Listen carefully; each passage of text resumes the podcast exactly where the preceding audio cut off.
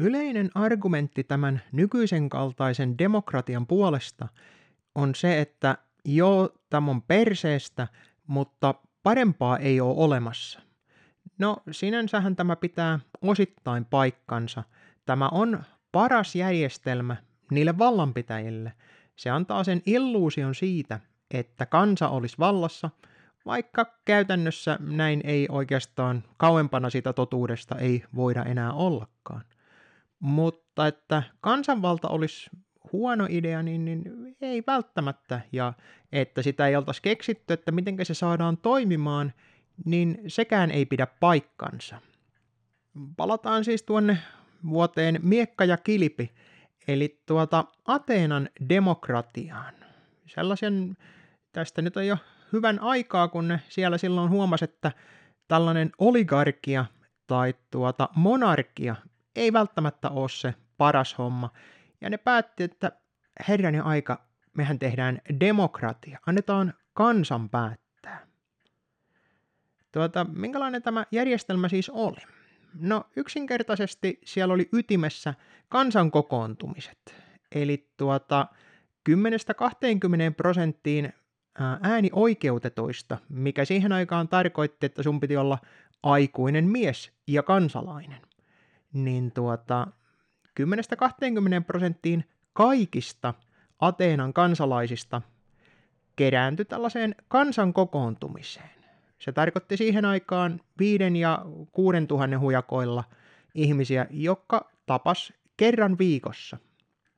Näissä viikoittaisissa tapaamisissa tehtiin ehdotuksia, niistä ehdotuksista keskusteltiin ja sen jälkeen järjestettiin äänestys siitä, että meneekö tämä ehdotus läpi.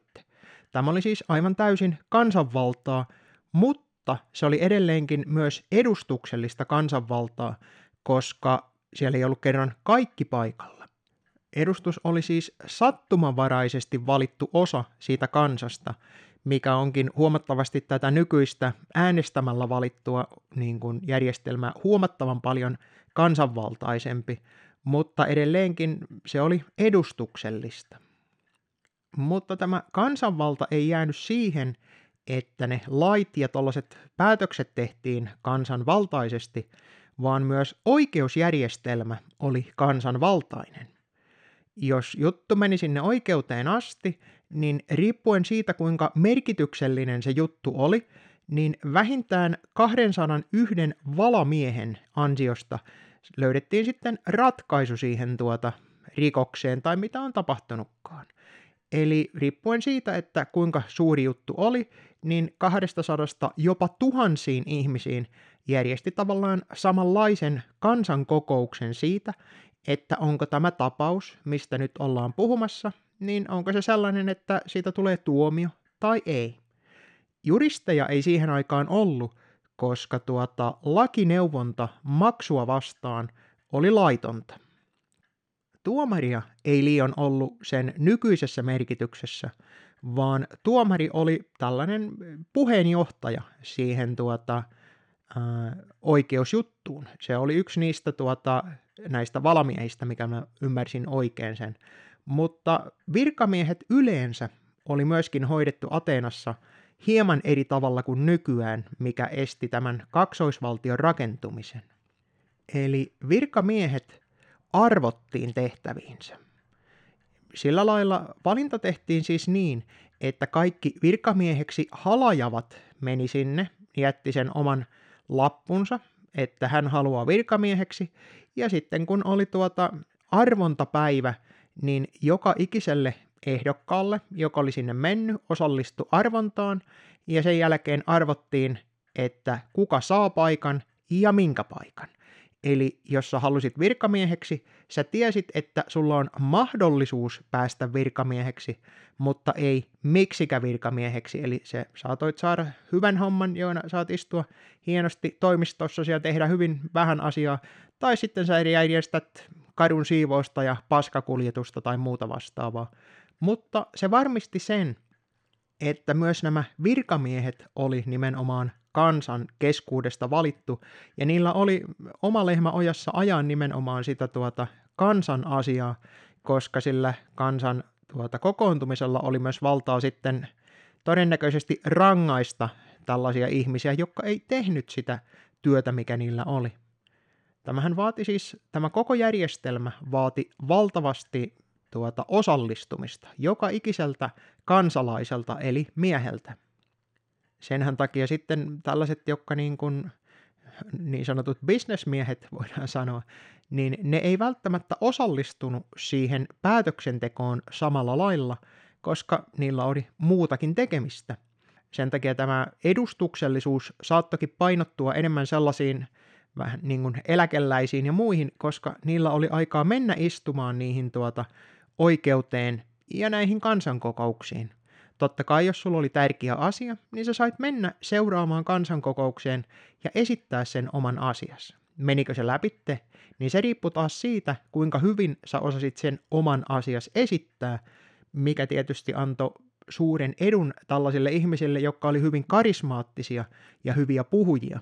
Että siihen nähden se niin kuin älykkäillä ja karismaattisilla ihmisillä oli selvä etu tällaisessa järjestelmässä, kun taas tässä nykyisen kaltaisessa järjestelmässä niin järjellä ei tunnu olevan juurikaan merkitystä näissä hommissa. Se nyt on nähty näiden poliitikkojen puheista. Mutta tosiaan on olemassa tapoja luoda edustuksellinen järjestelmä.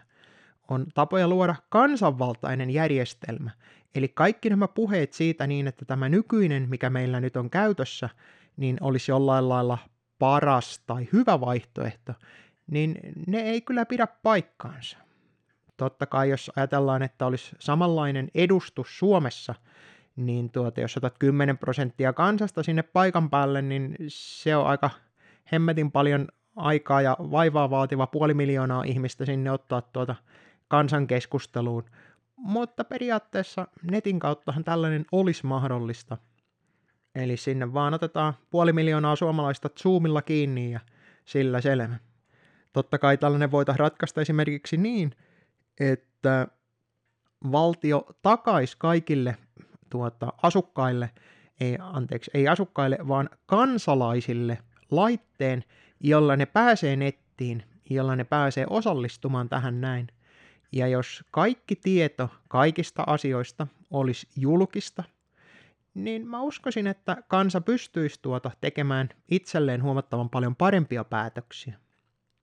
Totta kai tällaisessa kansanvaltaisessa järjestelmässä, missä kansalla olisi tosiaan suora mahdollisuus vaikuttaa, ei edelleenkään suora demokratia, koska silloin kysyttäisiin kaikilta, vaan tällainen tuota edustuksellinen, mutta huomattavan laajemmalla edustuksella oleva, niin tällaisessa järjestelmässä media olisi sitten se, mikä ratkaisisi vielä enemmän. Nykyään se on hyvin merkittävä osa kansan tuollaisesta yhteisestä mielipiteestä, mutta tuota, kuinka paljon se sitten vaikuttaisi, jos todellisuudessa yleistä mielipidettä luova media, niin tuota, kuinka paljon se pystyisi sitten ohjaamaan sitä kansaa ja vaikuttamaan tuota tähän äänestystulokseen. Jos otetaan esimerkiksi tämä näiden elokapinan tapa hoitaa tuota suoraa demokratiaa, mitä ne oli ehdottanut siinä omassa hommassaan, mistä mä tein edellisen podin, niin tuota, siinähän oli juuri tämä ongelma, että tämä kansankokous oli tuota nimenomaan tarkasti kontrolloitu, ja ne ihmiset, jotka teki päätöksiä, niin niille valikoitiin se tieto, mitä ne saa. Tällaisessa isommassa järjestelmässä se tieto tulisi aivan täysin medialta, ja median valta olisi silloin huomattavan paljon suurempi, koska se pystyisi ohjaamaan tätä ihmisten yleistä mielipidettä.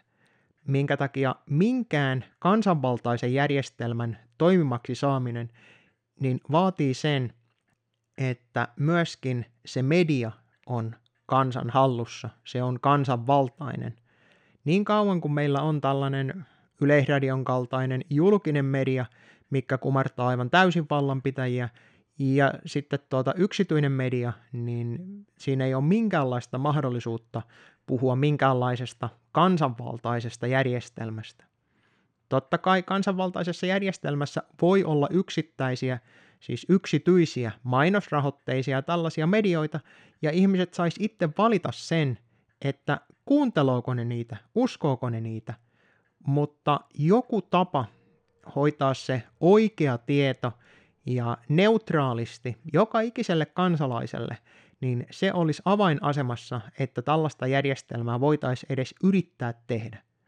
Mutta koska sellaista ei todellakaan halua nämä vallanpitäjät, niin on aivan ymmärrettävää, että meillä on näinkin surkea media kuin mikä se on, ja ihmiset uskoo, että tämä meidän demokratia on parasta, mitä ihmiskunta on koskaan keksinyt.